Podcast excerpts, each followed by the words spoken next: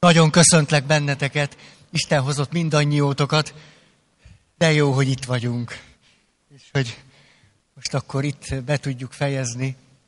Már itt a helyre is gondolok. Jó, jó, jó, hogy itt vagyunk. Aj, de jó, sokan eljöttetek. Záró alkalom, van még néhány pontjunk, hogy lezárjuk azt a sorozatot, hogy mi az, ami tud bennünket segíteni abban, hogy egy szilárd belső önbecsülésig tudjunk eljutni.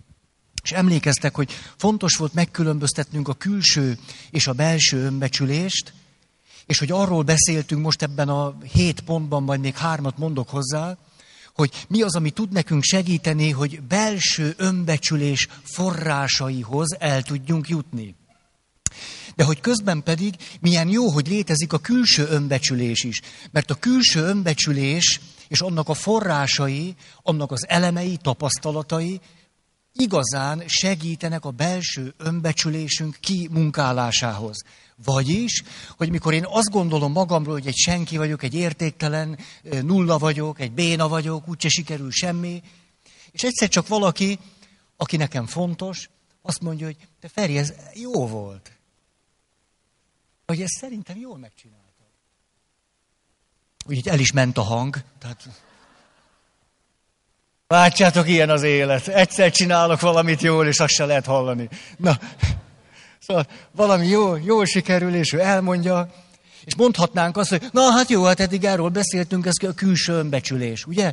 Emlékeztek, mint a feneketlen kút lehet bennénk tölteni, tik, amibe az ki, amibe folyik, valahol kifolyik. Nem rögtön, de elég gyorsan. Igen ám, na de a belső önbecsülésünk tudatos munka nélkül csoda, ha nem történik, akkor nem születik meg.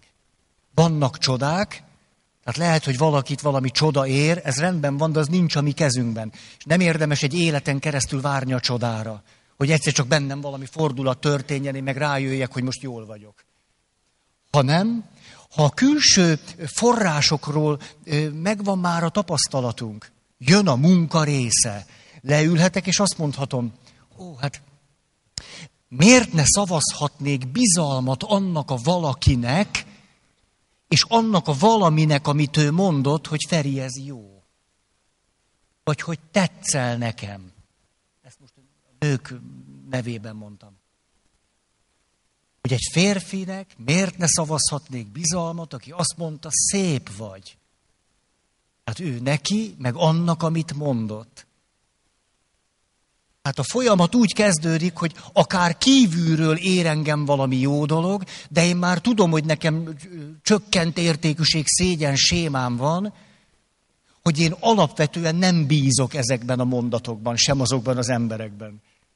Elkezdek bizalmat adni ennek a mondatnak, vagy annak a személynek, jó esetben mind a kettőnek.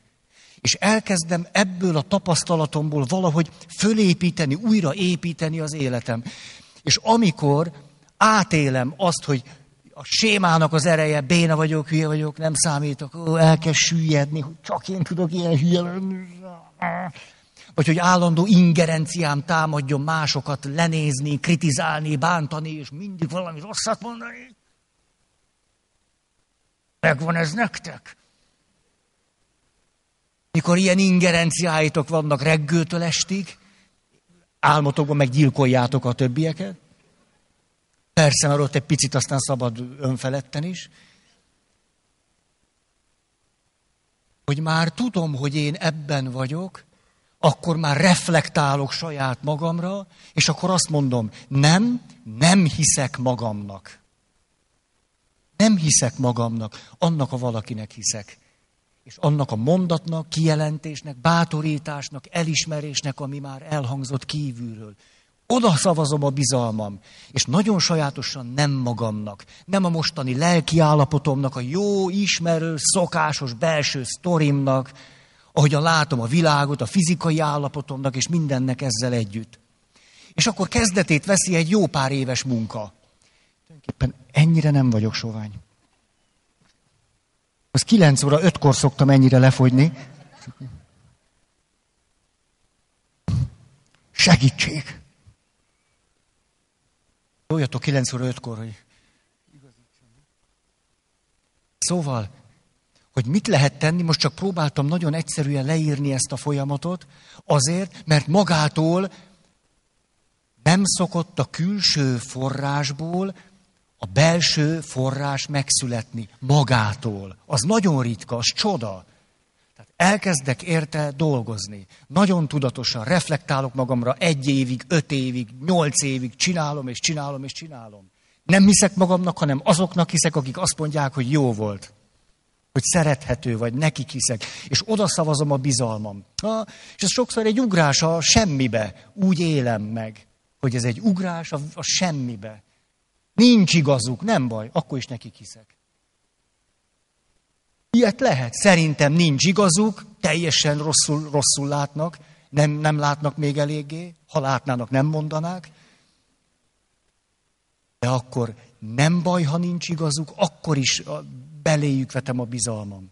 És így megy, és megy, és megy. És nem hiszek magamnak. Na jó. Pár év alatt már vannak eredmények. Legkomolyabban ezen mindig szoktatok derülni. Pár év után eredmények vannak, négy-öt év után érezzük, hogy na, na, öregettem már négy-öt évet. Nyolc-tíz év múlva már komolyan, ezt, ezt tudom mondani. És ugye, mikor valaki jön, és azt mondja, voltam önismereti csoportba. Kicsit beletúrtad az orrodat a málnásba. Nagyon örülök, és akkor, vagy akkor önismereti csoport, én már foglalkoztam az anyámmal való témán. Jó, hát akkor nem fogunk nulláról indulni.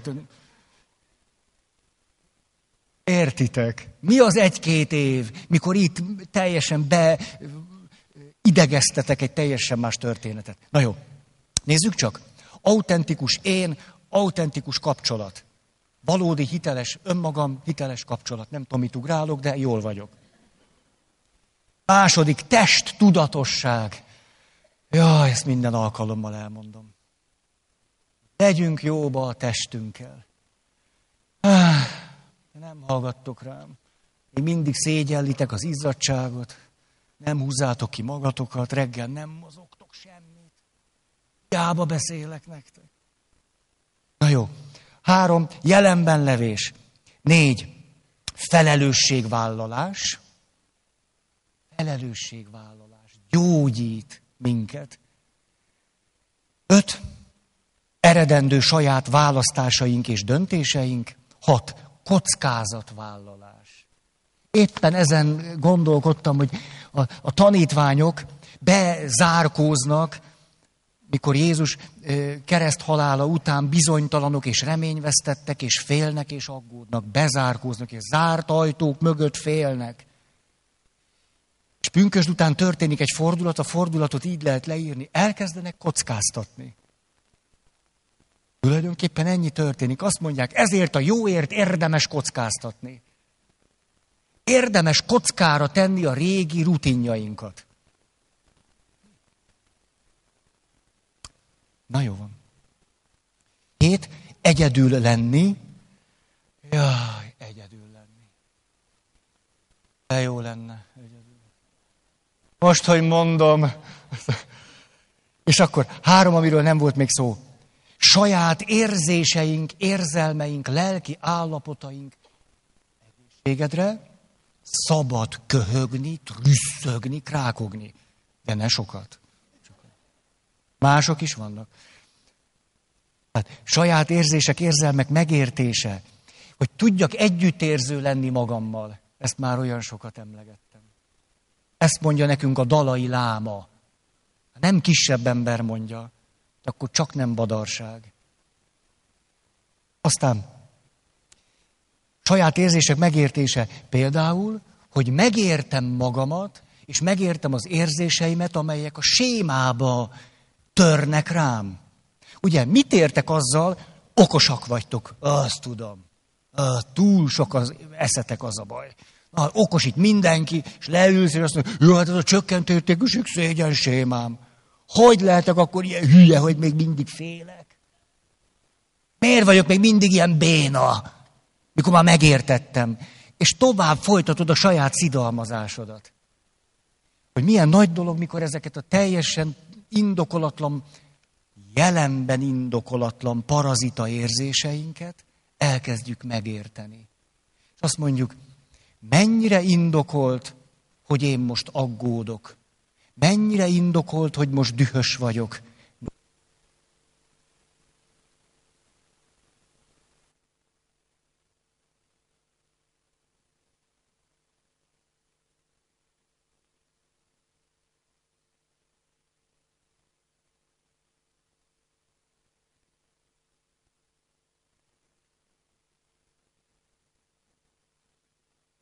próbáltam ki. Tehát ha nem beszélek, nem szól. Na, ez nagyon jó, ez már is valahol vagyunk. Látjátok, hogy milyen szép az élet. Nem beszélünk, nincs hang. Hát csak már most akkor valami szilárd van. Jó? Tehát, hogy megértjük, hogy miért vannak ezek a lehetetlen parazita érzéseink. Nem szídjuk még pluszba magunkat értük hanem megértjük azt, hogy aha, hát ezért van, jó van, akkor jól működsz. Rosszul vagy, de jól működsz. Mert annak a valamikori lehetetlen élethelyzetnek, életsorozatnak a következtében működök így. Ja, legalább értem.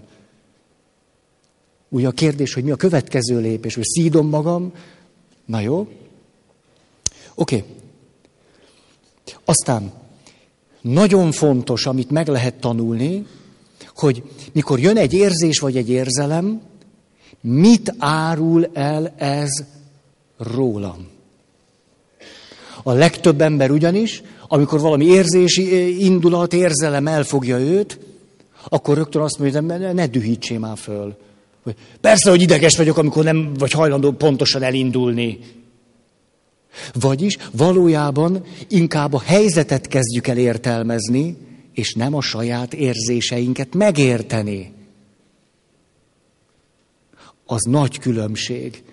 Rengeteg ember így az érzés, úgy az érzés, és valójában nem a saját érzéseivel foglalkozik, hanem azt rögtön összefüggésbe hozza, és akkor másokról beszél. Magadról beszélj. Miért vagy dühös? Ne üsd el ezzel, hogy ne dühíts. Hm? Na. Oké? Okay? Kilencedik pont a humor. A humor az jó. Az akkor is jó, nincs értelme. Képzeljétek, jött egy telefon. Nagyon, hát ez, ez a telefonban valaki azt mondja, te Feri, hallgattam egy évvel ezelőtti ö, alkalmat, és akkor arról beszéltél, hogy az az orosz orvos azt mondta neked, hogy sajnos fekvő munka nincs. Emlékeztek, hogy sajnos magának az ülő munka nem való, magának az álló munka nem való, fekvő munka meg nincs. És elbocsájtott, csak elvette a 6000 forintot még előtte. Képzétek el, a telefonban, ha az illető a következőt mondja. Jaj, hát én ezt meghallgattam, és rájöttem, hogy tényleg magának nem ülő munkája van, nem álló munkája van, hanem térdelő munkája. Hát ez milyen eredeti? Tehát akkor nem baj, ha nincs fekvő munka, térdelő munkát végzek. Ez jó. Már jelképesen. Mert egyébként térdelni a legrosszabb az összes között. A legmessze. Tehát, de szimbolikusan nagyon köszönöm. Tehát rájöttem, nekem térdelő munkám van. Fekve térdelni. Ja, így fölhúzva a térdemet? Úgy is lehet. Oké, okay. és akkor tizedik pont, hogy bizalmat szavazzak annak, hogy elfogadható és szerethető vagyok, és ennek a kulcsa a tökéletlenség szeretete. A gyarlóságnak, tökéletlenségnek, kajlaságnak a szeretete. Ó, ezt tudom róla mondani. Ezt a történetet akkor elmondom, bár aki volt pünköst hétfőn, vasárnap misén, már hallottad. Elnézést kérek tőled, egy fiatalember nagyon hamar egy cégnek az igazgatói székébe kerül. És elég normális ahhoz, hogy megijedjen ettől, és ezért elmegy az idős mesterhez, hogy megkérdezze, hogy mit lehet ebben a nagyon megtisztelő, ám nagyon nehéz helyzetben tenni. Hát az idős mester nem sokat beszél. Jó döntések. Ugye fölcsillan a szeme a fiatal igazgatónak, de utána be is szürkül az arc, az, hogy jó döntések, de hát, hát hogy hozzak ilyen fiatalon jó döntéseket? A mester hmm, tapasztalat mondja. Na, a fiatal ember kezd földerülni, na, megvan akkor a vezérfonal, tehát jó döntések, tapasztalat, és aztán egészen elkomorul. Szóval, de mester, hát az a bajom, hogy 31 néhány éves vagyok, én nem rendelkezem azzal az élettapasztalattal, amiből jó döntéseket lehetne hozni. Bólogat a mester, azt mondja, rossz döntések.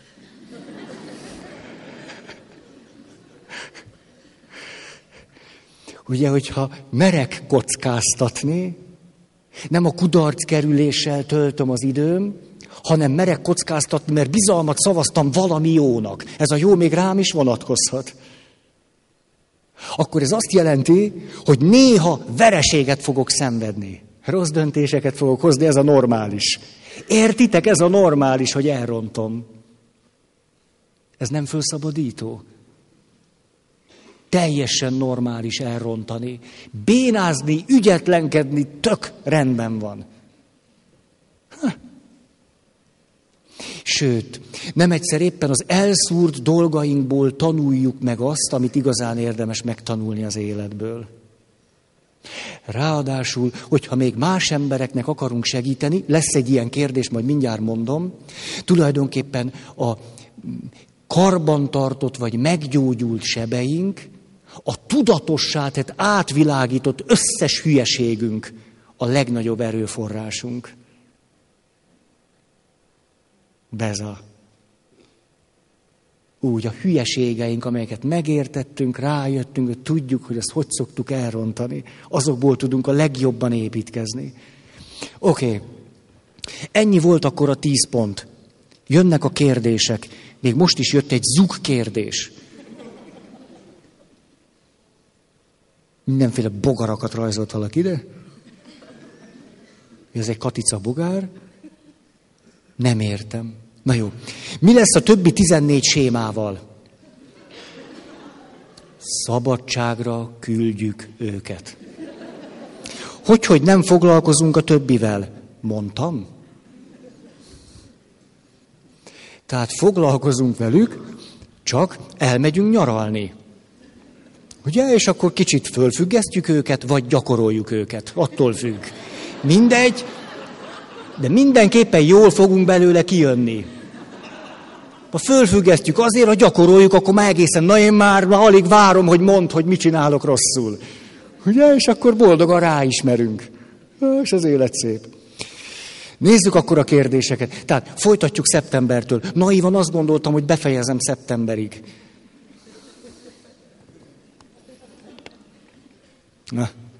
Realitás érzékelme az a szokásos. Egy. Egy picit kritikus, ám udvarjas hangú levelet kaptam, és a boldog mondások. Ez nem volt rajta, de úgy magam elé képzeltem. Ha? Pap úr. Hegyi beszéd. Úgyhogy legnagyobb alázattal mondom, a boldog mondások érvényesek. Megyünk tovább. De, hát, hogy, de izgalmasan, izgalmasan volt a kérdés. Valahogy így szólt, hogy, hogy Jézus mit gondol a boldogságról. Ugye egy, egy rutinos interjú alany mit mond erre? Hát kérdezze meg őt. Hát most a nevébe beszéljek? Hát Ugye már is bátorítottalak egy bensőséges Jézus kapcsolatra. Tőlem kérdett, hát mi az én bensőséges kapcsolatomból akarsz élősködni? Dolgozt ki, majd megtudod. Megkérdezem, azt meg tudom. Gondolod, így, így festez? Szóval, annyit azért hozzátehetünk, hogy Jézus, ahogy a boldogságról beszél, beleszövi magát. Valamiképpen annyival több ténylegesen, mint minden, amit eddig elmondtunk, hogy azt meri mondani, hogy boldog vagy, hogyha valamiképpen az életedet összefonod az enyémmel. Valamiképpen összefűződik az életünk. Ha valahogy egymásra hangolódunk, ez boldoggá fog tudni téged tenni. Ez kétség kívül mondja. De annyira kívánom nektek mindannyiótoknak a kritikai érzéketek mellé, hogyha nem ejtem ki azt a szót, hogy Isten, vagy hegyi beszéd, vagy boldog mondások, hogy meghalljátok az evangéliumot, miközben beszélek. Hogy benne van ám. Hmm. Hmm. Kicsit dolgozzatok vele ti is. Mindig a készet. Hát hogy ne volna benne? Mikor arról beszélünk, hogy van különbség a között, hogy boldognak érzem magam, vagy hogy boldog ember vagyok. Ez a boldog mondások alaplogikája. Boldogok, akik sírnak. Úgy ebben a pillanatban van egy érzelmi állapot, és azt mondja, majd vigasztalást nyernek. Ez azonban azt jelenti, hogy reménység van bennük, és az a majdlagos vigasztalás az már számukra itt és most a jelenben valamiképpen elérhető. Mi által érhető el? Jézus személyével való kapcsolat révén. Most jó. Hát nyugodjon meg ettől, aki meg tud tőle nyugodni. Mi megmegyünk tovább. Istent meg lehet-e közelíteni értelemmel? Igen. Hát közelíteni lehet. Elérni nem lehet.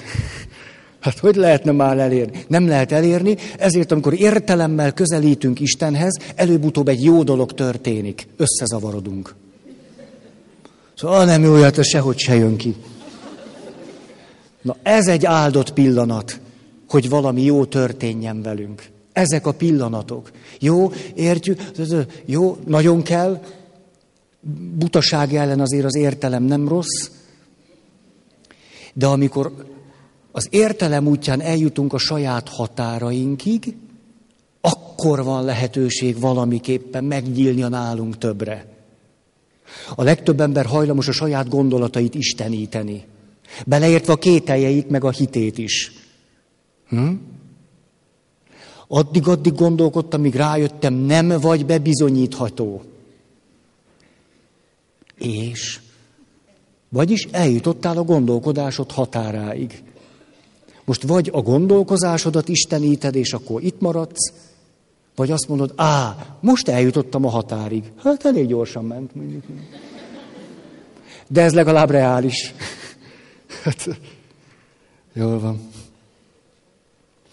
Érdemes megkülönböztetnünk, ahogy Nikolaus Kuzánus teszi, az értelmet az észtől. Nagyon szép azt mondja, az értelem megkülönböztet darabol, definíciókat ad. Ugye azáltal ért meg valamit, hogy részekre szedi. Ez nem az, az nem ez. Ez ez, ez meg az. Mit tesz az ész? Az ész pedig egyben lát ránéz és befogja az egészet az összes dilemmákkal, ellentmondásokkal, mindennel, paradoxonokkal együtt. Ezért jó tanácsom, ne csak az értelmeteket használjátok, hanem az eszeteket is. Ezért van az, hogy sokszor nagyon okos, ez a szó jó magyar szó, okos, értelmes, tudós emberek az Istennel való kapcsolatukban, az Isten útjukon, a spiritualitásban egészen csecsemők olyan badarságokat mondanak, hogy egy 12 éves jó érzékű gyerek röhög rajta. Az értelem túlnőtt, az ész meg olyan pici, hogy ahhoz kéne neki a mikroszkóp. Ezért van az köztünk, nagyon sokan vannak olyanok, ez nagyon jó. Szóval nem vagytok túl okosak. Jó hírem, lehettek eszesek. Hű, egyáltalán nem, nem annyira az értelmem múlik. Sokkal inkább az ész kell hozzá. Ész. Mit tegyen az, aki se túl nem okos, se túl nem eszes? Ezt, De most ilyen kedves derűz ezen. Vagy ez egy ilyen magadra csodálkozás volt? Egy. De, kicsit úgy hangzott, mint hogy elhúztak egy tükröt, hogy jaj, ez ki volt. De nem akartalak bántani, csak ilyen... Veszek neked egy fagyit majd nyáron. Szóval, Kár Gustav Jung mond erre valamit. Már most mit számít, hogy én mit mondok? Na de. Jungapó azt mondja, aki nem túl okos, és nem is túl eszes, még mindig lehet erkölcsös.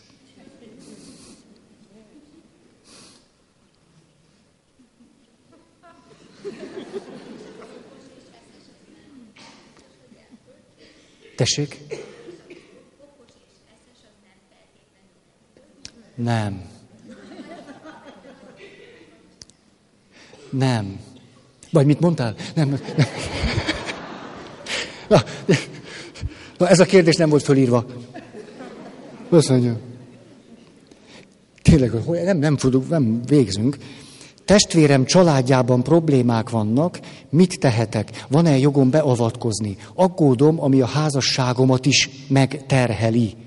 Nekem nincs gyerekem. Érdemes volna, ugye nem tanács, amit mondok, csak a gondolat, ami eszembe jutott róla. Szó sincs róla, hogy így kéne csinálni. Csak esetleg fontold meg. De ha nincs kedv meg megfontolni, ne fontold meg. Tehát érdemes volna a saját és a testvére családjának a határait tisztázni. Hol, hol, hol húzódnak ezek a határok? Vagy egyszerűen csak úgy vegyél elő egy papírt, és rajzold le a két családot, és azok legyenek közel egymáshoz, minden ember legyen egy kör. És a köröket rajzolt közel egymáshoz, ahol nagyon fontos érzelmi kapcsolatok vannak, és távolabb, ahol úgy gondolod, hogy nincsenek olyan nagyon fontos érzelmi kapcsolatok. Csináld meg ezt a rajzot, és utána nézd meg, hogy hol vannak a család határai. Most csak mondtam valamit. Azután a felelősségünknek is van határa. Azt is érdemes jól berajzolni. Felelős vagyok, de annak van határa. És a másik, ez szintén csak egy kósza gondolatom, hogy érdemes volna a testvéreddel való kapcsolatodról is egy picit gondolkodni. Hogy mennyire fontos ő, és mennyire fontos a házastársad. Hogy van ez? Ez jutott eszembe.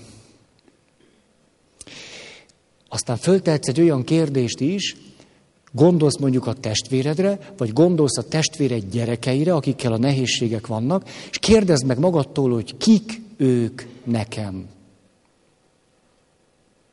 De ne válaszolj rá gyorsan, hanem úgy enged közel ezt magadhoz. Úgy a legmélyén mindenféle szégyen és öncenzúra nélkül, kik ők nekem. a válasz lehet, hogy előrébb visz. Oké, a negyedik kérdés így szólt, mindegy a szám. Sérültek tudnak-e segíteni? A sérült emberek nagyon jól tudnak segíteni, ha meggyógyultak, vagy ha nem is gyógyultak meg, karban tartják a sebeiket. Vagy legalábbis tudnak a saját sebeikről, de legalábbis szupervízióra járnak. Azért, mert előbb-utóbb egy bölcs, sebzett ember rájön, hogy minden sebünkre nem látunk rá. A leggennyesebb sebeinket nem is látjuk, csak mások szagolják. Mi büszkén járunk, és a fenekünkön egy hatalmas kelés dudorodik.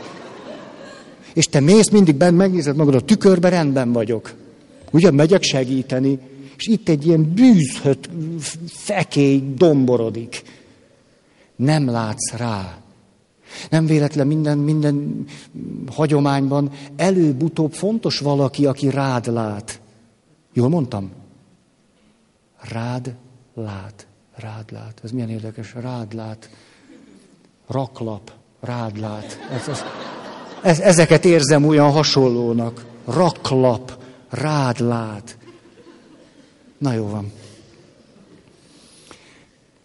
Szóval a sebzettség nem akadály, de a kezeletlen, reflektálatlan, szupervizionálatlan sebeink és elakadásaink nagy problémát okoznak a klienseinknél is. Hmm. Tehát az a felelősségünk, hogy megengedjük, hogy valaki ránk lásson. És bírjuk annak a terhét. Ne akarjon az segíteni, aki nem bírja annak a terhét, hogy tökéletlen. No, értve vagyok. Emlékeztek a pedagógusok, mikor magyar, magyar kutatás kérdezték a jó pedagógusoktól, nehogy fölted a kezet. Én is azért. Fontos-e az önismeret? 90 valahány százalék x -el. Aztán fontos-e a pedagógusnak az önismeret? 70 százalék körül x -el. Most ebben nem vagyok biztos, de valami ilyesmi. Fontos lenne neked, hogy te még valamilyen önismereti képzésben részesülj,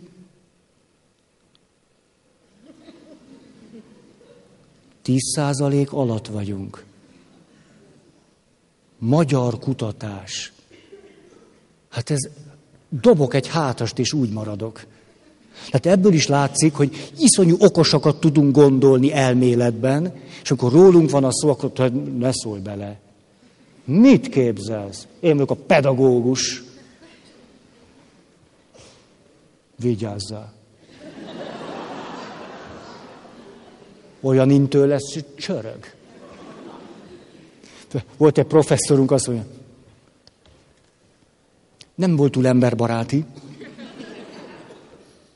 Ezt valahogy összeegyeztette a papságával. Ez nagy dolog, nem? Tehát, hogy pszichésen bírta ezt az ellentmondást elég jól. Tehát ebből is látszik, hogy az üdvösség és a személyiség fejlődés nem mindig jár kard karba öltve. Akkor vizsga előtt, hogy azt mondja,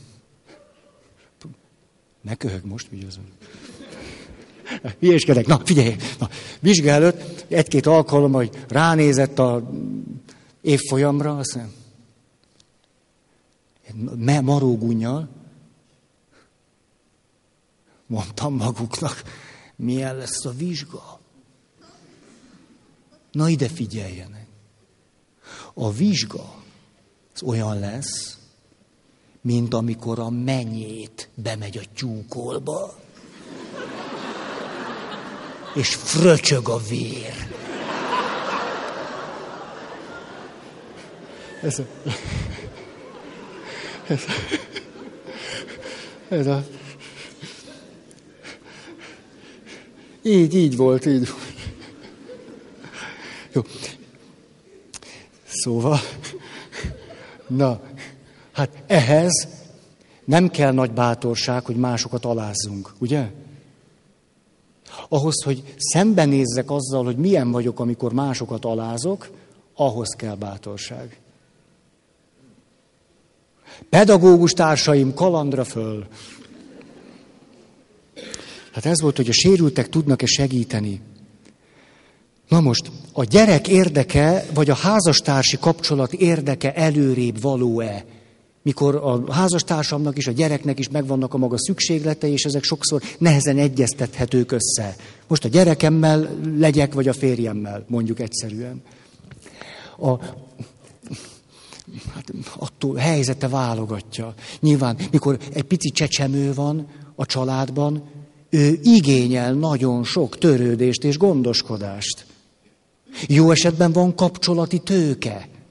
És a kapcsolati tőkéből a férfi él. És tudja, hogy a felesége nem ellenére szereti a közös gyereküket. És hogy ennek legalább egy évig így kell lennie. Hogy az, az energiáknak, időknek, figyelemnek a fő sodra megy a pici baba felé. Ha van kellő önbecsülés, nem vagyunk nagyon lyukasak, akkor ez azt jelenti, hogy a kapcsolati tőkéből tudunk táplálkozni, az önbecsülésnek megvan a belső forrása, szülőtárs szerepünket erősítjük és gyakoroljuk, odállunk a feleségünk mellé, és apucik vagyunk, ugye azzal sikerül a feleségünkkel ott lenni, együtt lenni. és közben pedig képesek vagyunk egy hosszabb távú egyensúlyt létrehozni. Ugye, ezt nagyon okosan mondta, akárki is mondta, azért mondom akárki, mert nem jut eszembe a neve, hogy, hogy nem csak pillanatnyi egyensúly létezik. Ugye van egy pillanatnyi egyensúly. Azután van egy egyensúly mondjuk egy, egy estére, egy napra, de az életünkben olyan sok minden van, hogy bizonyos egyensúlyokat csak egy héten belül lehet megteremteni. Tehát például nem mozgok minden nap, vagy nem sportolok minden nap, de heti egyszer legalább igen. Akkor egy hétre elosztva teremtődik meg egy egyensúly.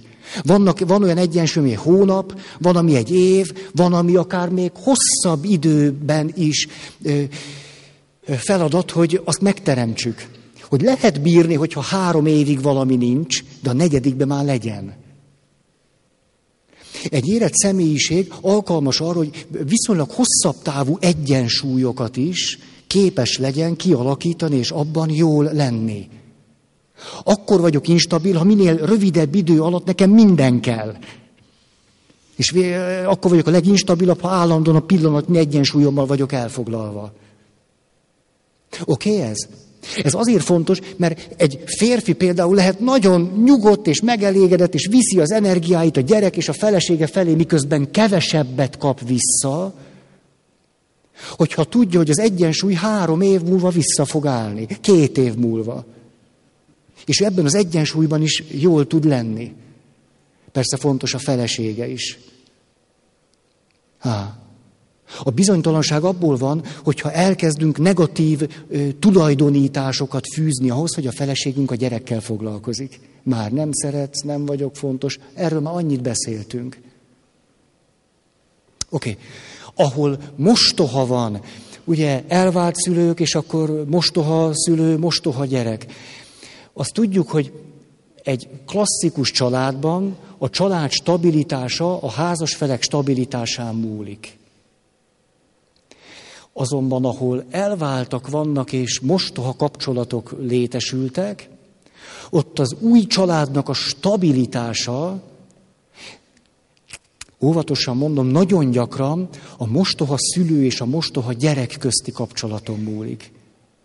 Tehát a férfi hiába szereti a második feleséget, ha a második feleség nem szereti a férfi gyerekeit. Most mondtam egy egyszerű variációt. Tehát ott, ott egy picit nehezebb, nehezebb ezt az egyensúlyt létrehozni. Na. Igen? Valakivel rosszat tettem. Ő megszállott lett idézőjelben.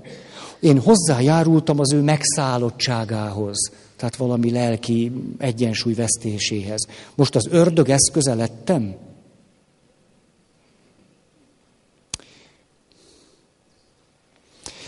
Két dolgot gondolok erről. Az egyik, hogy ez lehet, hogy egy olyan, például, hogy ez egy olyan tévedésed, vagy hibád, vagy valami, amit nem tettél jól, ami egy életre szólóan meg tud téged valamire tanítani. Például, hogy a kapcsolatoknak micsoda súlya van, vagy hogy mit jelent felelősséggel élni. Az életben és azt gondolom, ez az életnek megint csak a súlya, hogy az életben vannak bizonyos dolgok, amiket nem tudunk ott helyrehozni, ahol azokat elkövettük. Ez nagyon megterhelő tud lenni. Nem tudom ott helyrehozni. Még csak jóvá tenni sem tudom ott. Ez az életnek ad egy súlyt ráébreszt a, a, a tartásunkra, a felelősségünkre, hogy nem mindegy, hogy hogyan vagyunk. Hogyha neked ez most egy ilyen élmény, nem simogatnám el ennek az érdességét, karcosságát. Nem baj, ha egy kicsit fáj. Egészségedre. Ez az egyik. A másik kiegészíti ezt a gondolatot. Az erkölcs teológia is arról beszél, hogy egy bűnnek a súlya nem a következményen múlik. Főleg nem azon, hogy valakiben mondjuk milyen érzelmi vagy lelki állapotbeli változás történik. Nem a következmény a döntő, mert lehet, hogy valakinek adok egy pofont, És azt a hülye vagy, Feri? És megy tovább az élet. Másiknak adok egy pofont, és ő neki az az utolsó csöpp a pohárba, és elmegy, és beugrik a Dunába. A tettemnek a, a mérleglése erkölcsi szempontból azon múlik, hogy mit tettem, milyen szándékkal, és mik voltak a körülmények. Tehát nem elsősorban a következmény számít. Mert a következmény már nem csak rólam szól, hanem róla is. Legfőjebb egy-egy brutális következmény valamire fölnyitja a szemem. Volt egy, egy nagyszerű lelki gondozó, akitől sokat tanultam, szupervizor volt, és akkor őtőle is ezt előbb-utóbb mindig megkérdezték, hogy miután haldoklókkal foglalkozott, hogy na akkor azt mondja meg, hogyha egy haldoklónál valamit elszúr, akkor mi van? És ő azt mondta, igen, volt már velem ilyen nem is egy, nem is kettő. Ezeket a hibáimat a következő betegeknél tudom csak jóvá tenni. Mégpedig azzal, hogy te az életemnek egy szereplője lettél, akin keresztül megtanultam valamit, amit nem fogok elrontani legközelebb. És ezért bocsánatot kérek tőled, és hálát adok neked azért, hogy rajtad keresztül ezt megtanultam, és most tudok valami jót adni ezután. Hát ennek van azért egy mélysége.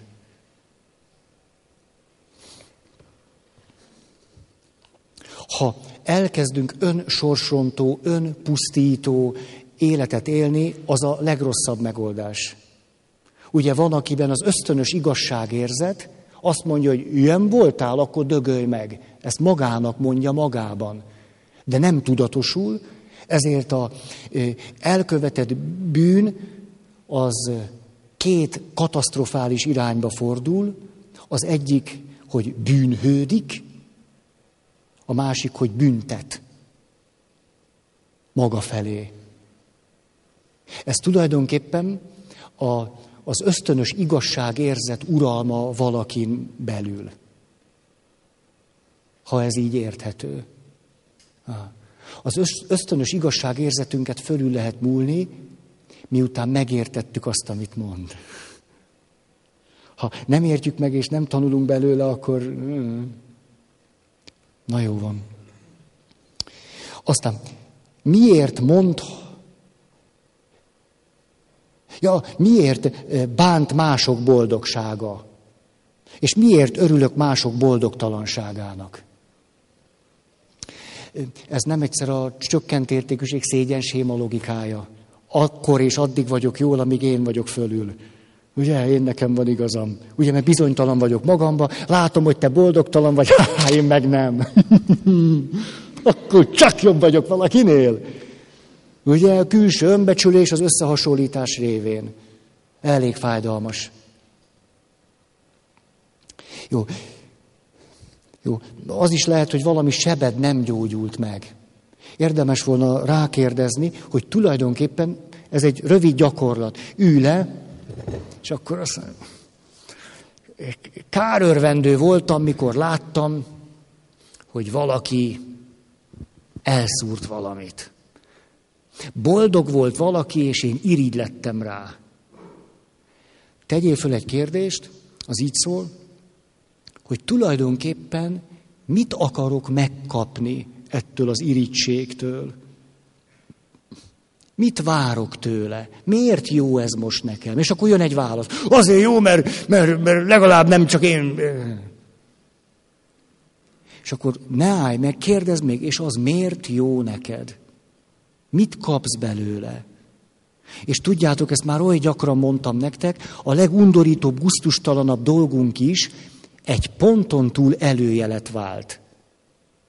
Tehát a legnegatívabb dolgok is egyszer csak átfordulnak egy pozitívba. Csak azt, hogy tulajdonképpen azért, mert szeretném magamat értékesnek tartani.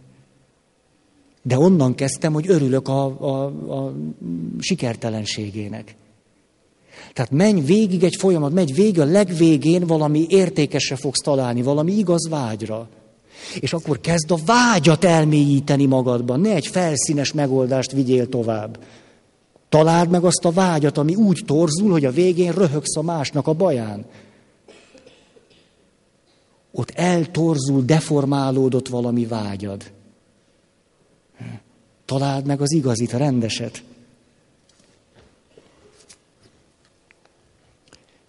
Ha csak szídod magad, nem lesz jobb a világ. Meg te se. Keresztény családokban is egyre gyakoribb a vállás, házasságból való kiábrándulás. Rosszak az eszményeink?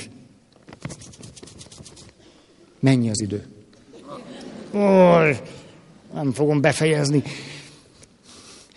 Egy gyors gondolat. A szerelem alapú házasság kötésnek megvan a maga pszichodinamikája. Hát ezt már kívülről fújjuk, hogy mi az. Na csak hogy. A szerelem alapú házasságkötésben ugye idealizálunk valakit, tik, tik, tik, tik, mi. Kit keresünk?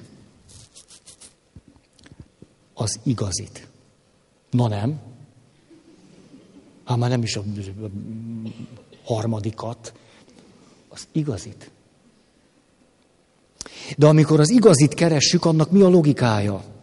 Tulajdonképpen egy bennünk élő csecsemő keresi anyját házasságkötés céljából. Pikpak.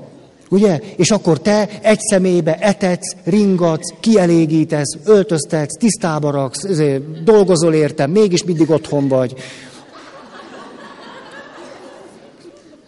Ja, mert én addig alszom, és akkor mi a... És én nekem még csak meg se kell fogalmaznom, hogy mire van szükségem, te kitalálod. Tehát csecsemő, benned élő csecsemő keresi az igazit házasságkötés céljából. Ez azt jelenti, hogy tulajdonképpen én magamat egy, egy fix valaminek tartom, és megyek két kicsi legó.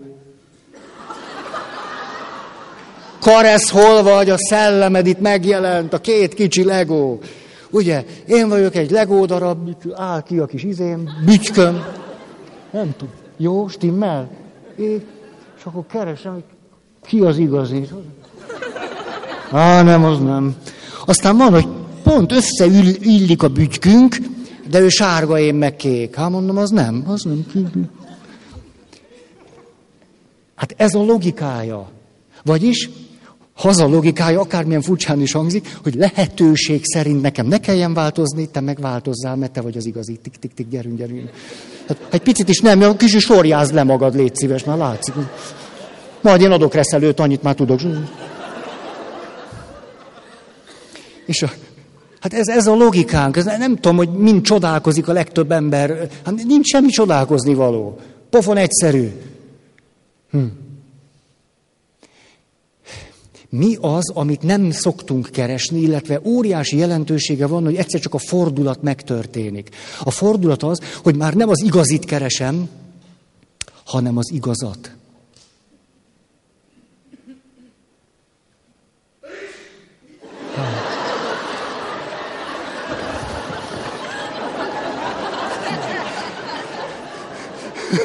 Te voltál? Hát, jó, jó. Hát, na neked nem, így. Micsoda dinamika. És, na, szóval... Tényleg el, el, éreztem, kettővel odébb ment. Na, nem te vagy az igazi. Na. Szóval, ez mit jelent? Tudom szépen is, meg nem szépen is mondani. Ha szépen mondom, akkor az valami olyasmi, hogy egyszer csak a fordulat így szól,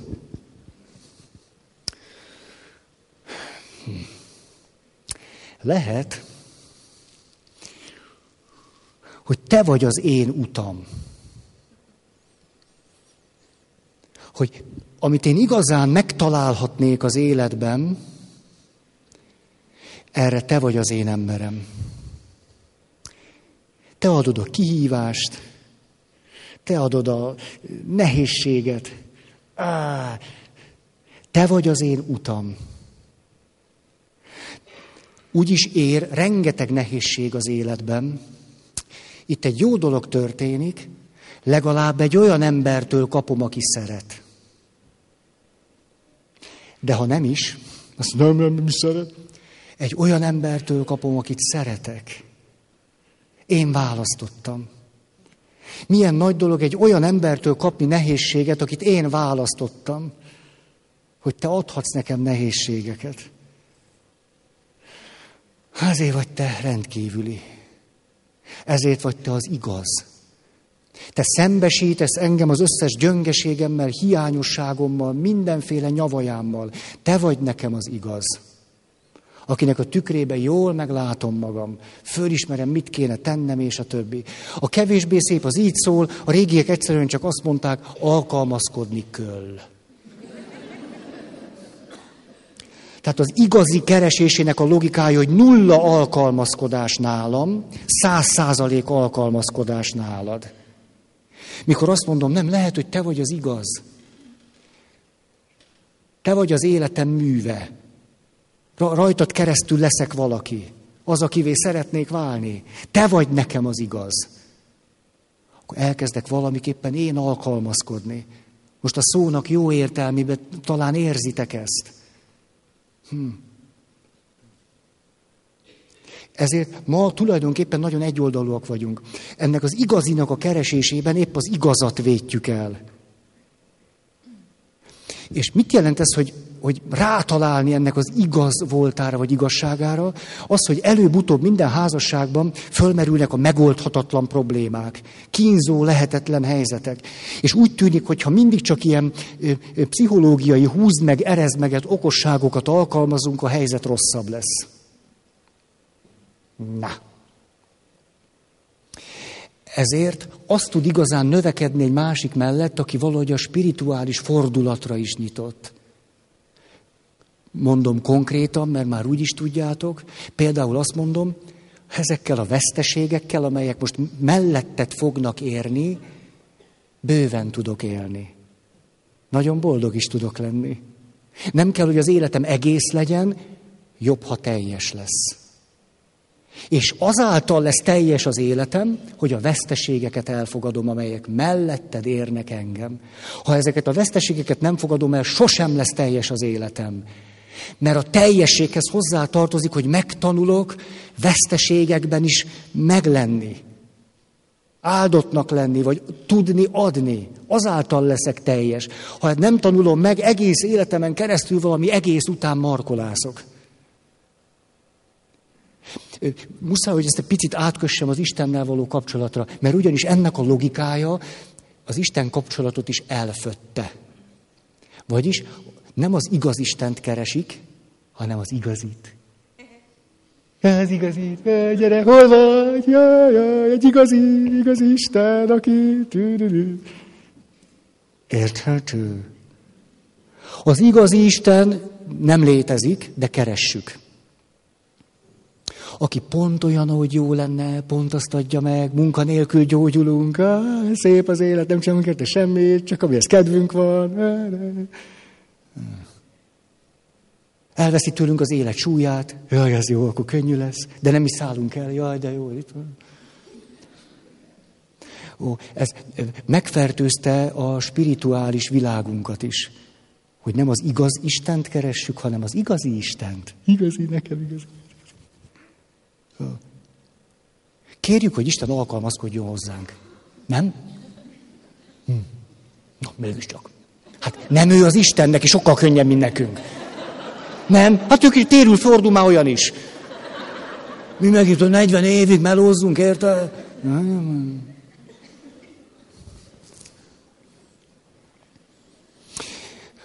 Ugyanide egy gondolat, hogy most mi tévedtünk, vagy az eszményeink. A házasságot régen nagyon sok külső összetartó erő fent tudta tartani. Ma ezek a külső összetartó erők nagyon meggyöngültek, belsők meg még nincsenek kezi csókolom. Van, akinél van, van, akinél nincs.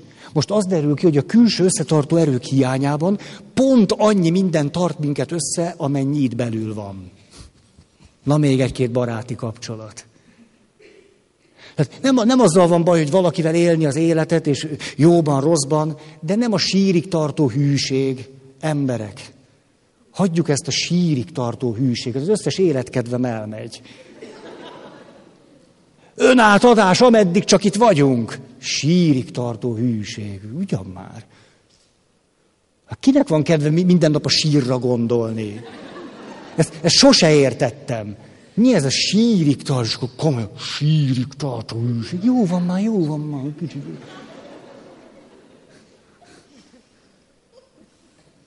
Amíg csak élek. Ne, nem így van. Az utolsó pillantásommal rád akarok nézni. Ez, ezt az utolsó pillanatosra rád nézek, hogy tudd, hogy szeretlek. Sírig tartó hűség.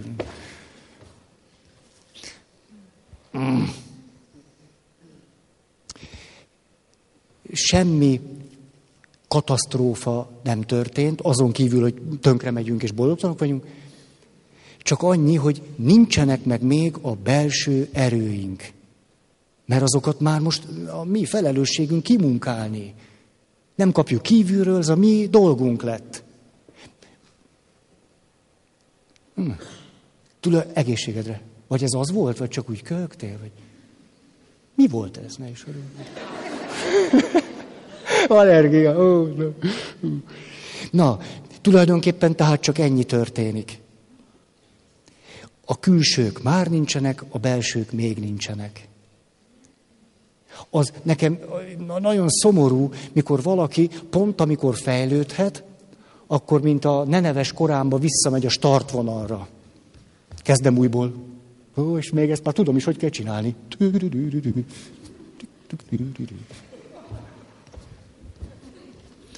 Aha, hát... Hm. Hm. Na jó van. Olyan kedvesen néztek rám, mi nagyobb bűn, a házastárs megcsalása, vagy a cölibátus megszegése?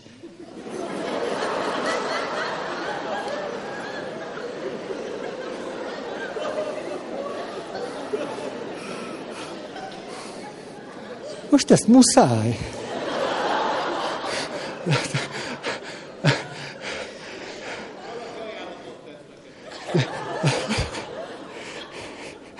Hát, én nem vettem ezt magamra. Az merült föl, hogy miért kérdezel ilyet. Ezen, ezen gondolkodtam, a válaszon nem gondolkodtam. De azt, hogy mi foglalkoztat téged? Kérlek szépen gondolkozz el ezen, hogy tulajdonképpen miért kérdezett te ezt? De ne állj meg az első válasznál.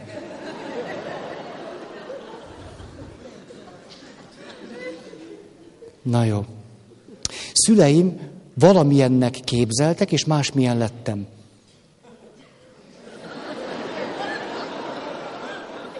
Ritka.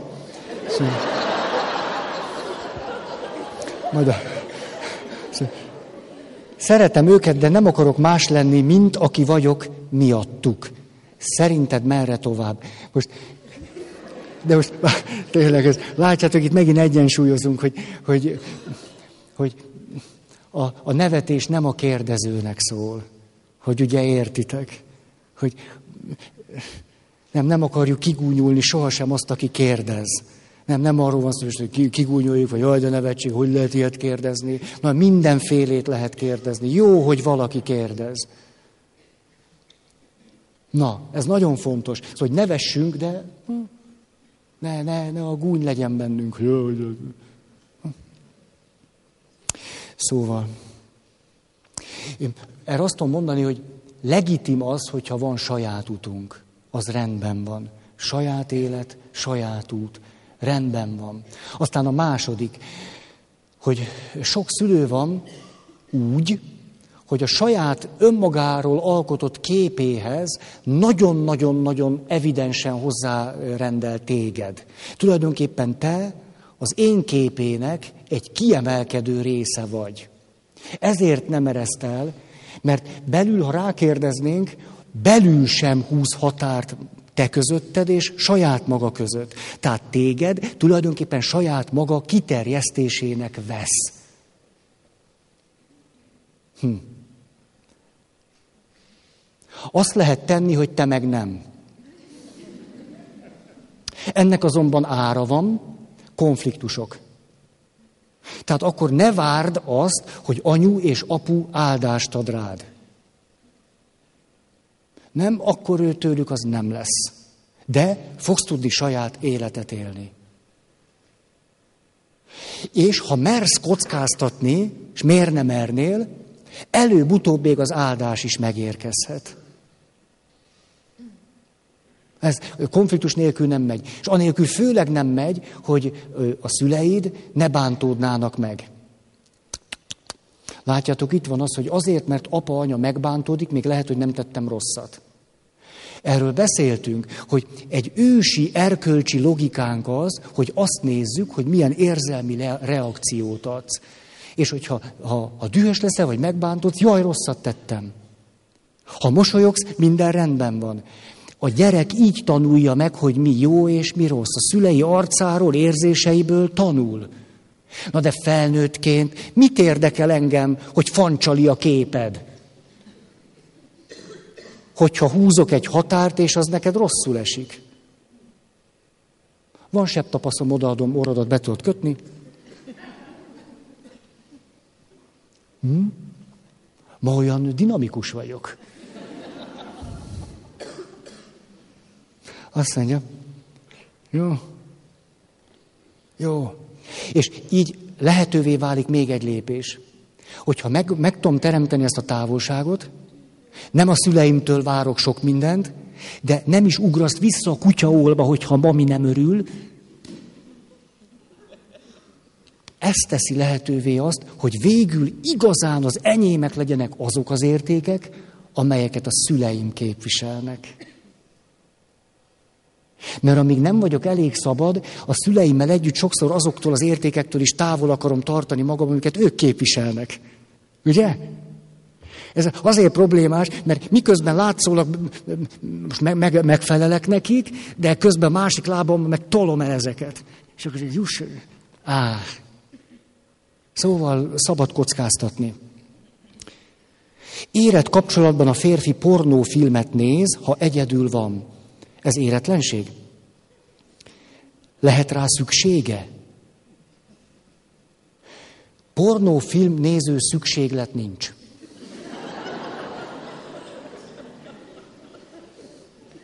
Ez egy lélektani axióma, most született meg.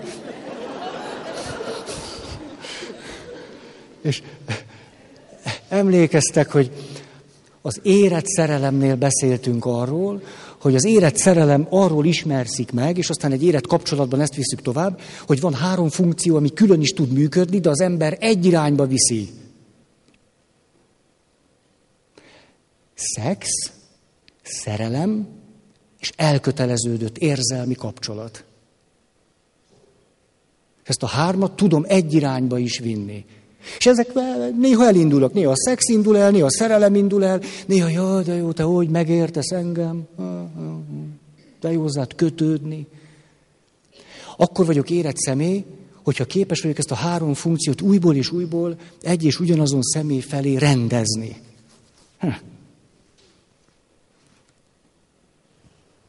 Ez néha bizonyos szükségleteink kielégítésére vonatkozó türelmet igényel tőlünk. A szükséglete kielégülésének a késleltetését. Ez visszavisz gyerekkorba, az a felnőtt tud szinte magától értetődően bizonyos szükségleteket késleltetni, akit megfelelő, megbízható módon szerettek gyerekkorban, ezért amikor a mama nem volt elérhető, apa nem volt elérhető, ő nyugodtan ücsörgött és iszogatta a kóláját,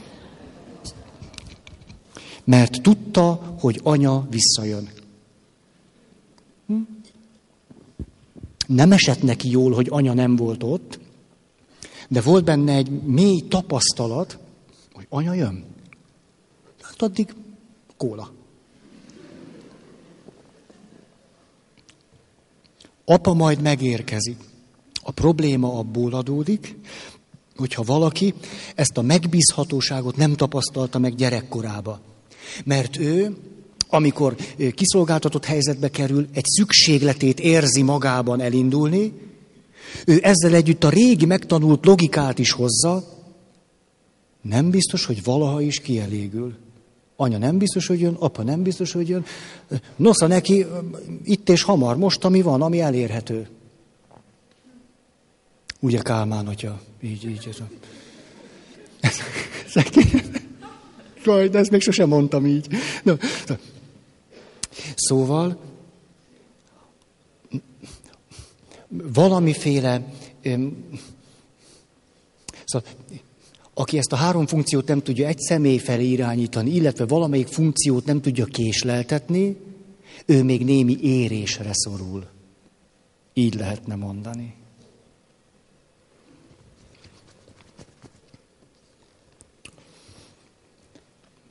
Na jó van. Ugye késleltetni, és akkor megtanulom azt, hogy egy veszteséggel élek, de hogy egy veszteséggel együtt is tudok jól lenni. De ezt csak akkor tanulom meg, ha elkezdek élni azzal a veszteséggel együtt. Különben ismétlem a gyerek csecsemőkori logikámat. Amíg van eszek. Ugye sok gyerekes családokban látunk ilyen. Amíg van esznek, mert ki tudja, hogy azt a... Tehát most nem esszük meg, az nyolc gyerek jár rá. A vacsira már nem lesz a gombócból. Akkor...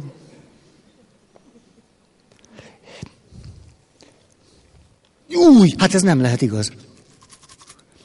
Ön, most akkor fél perces válaszok, ez így, így fog menni. Ö, önismeret, lelki gyógyulás, hogy ad teret a szent léleknek? Hát de ezzel most el fog menni az összes idő. Na még olyat úgyse csináltunk, hogy szeptemberben a válaszokkal kezdem. Tehát most akkor válaszkapási szükséglet késleltetésére irányulhat körülbelül 1, 2, 3, 4, 5, 6, 7, 8, 9, 10, 11, 13, 14, 15-en. Majd értük imádkozunk a, a vége. Édesek, bírjátok, hogy nem kaptatok választ. Így kell élnetek. Mennyi az idő? Á, hát nem. Önismeret és a Szentlélek. Ez egy nagyon jó kérdés. A kifejezetten több útja lehet annak, hogy az önismereti útjainkat egyeztessük a spiritualitással, a Szentlélekkel való kapcsolatunkkal, a spirituális növekedéssel. Például, hogy az önismereti úton kitalálok valamit, meglátok valamit, és megkérdezem magamtól, hogy ez a spirituális növekedésemet segíti-e, vagy nem. Elég egyszerű. És lehet, hogy azt mondom, hogy ugye a pszichés egyensúlyomnak jót tenne, spirituális növekedésemet akadályozná. Már is megláttam valamit. Ha ez nem tetszik, mondok egy könnyebbet. Ne, nehezebb, csak vegyétek elő a spirituális alaptapasztalatotokat. Hát ez csak így, benyúl a gardrób, kihúzom. A spirituális alaptapasztalatban legmélyebben átéltem, hogy milyen Isten. Most mondjuk így egyszerűen. És akkor válaszút elé érkezel, hogy valami önismereti dolog, ez most jó irányba áll-e, vagy nem. És érdemes összehasonlítani a spirituális alapélményed vagy tapasztalat világával. Megfelele neki, vagy nem felel meg? Elég jó lehet látni, hogy valami odavaló lesz-e, vagy nem. Következik-e a legmélyebb spirituális élményedből az, amire most készülsz, vagy nem következik? Része tud-e lenni, vagy nem tud része lenni? Vagy a következő. Rajzold be, hogy a te spirituális útkeresésed milyen irányba mutat. Csinálj egy rajzot. Mi, mi van ott, mi, ho, mi van jobbra, mi van balra, és utána próbál meg a rajzon elhelyezni azt, amit most tenni akarsz, vagy nem tudod, hogy ez most spirituálisan segíte, vagy nem. Ezen a rajzon ho- hova tudna ez kerülni? És ez az rajz alá, íróasztal alá. Sok jó technikánk van. Vagy pedig kérdezd meg egy-két embert, ezt mindig mondom nektek, akik szeretnek téged, meg Istent. És kérdezd meg, hogy, hogy, hogy ne azt kérdezd meg, hogy mi a véleményük róla, az fabatkát se ér, hanem kérd meg őket, hogy imádkozzák meg ezt a helyzetet, imádkozzanak fölötte, vigyék be az Isten kapcsolatukba, és utána, ami született belőlük, nem kell, hogy ők értsék, azt osszák meg veled. Hogy mire jutottak ők ebben az imádságban. Szeressék Istent és téged. Ezt csoportban is csinálhatjuk. Mi már nagyon sok éve csinálunk egy ilyen csoportot. Nagyon jó. Összejövünk, mindenki behozza maga témáját, és utána elmegyünk, és imádkozunk a többiek témája fölött. Tehát visszamegyünk, és meg, megosztjuk, hogy, hogy hova jutottunk. Nagyon sokat segít. Há. Akkor egy utolsó kérdés. Képzétek el, Snoopy is kérdezett egyet. Legkomolyabban le is írtam. A Snoopy azt kérdezte, hogy lejöhet-e a falról, és adhat-e egy puszit.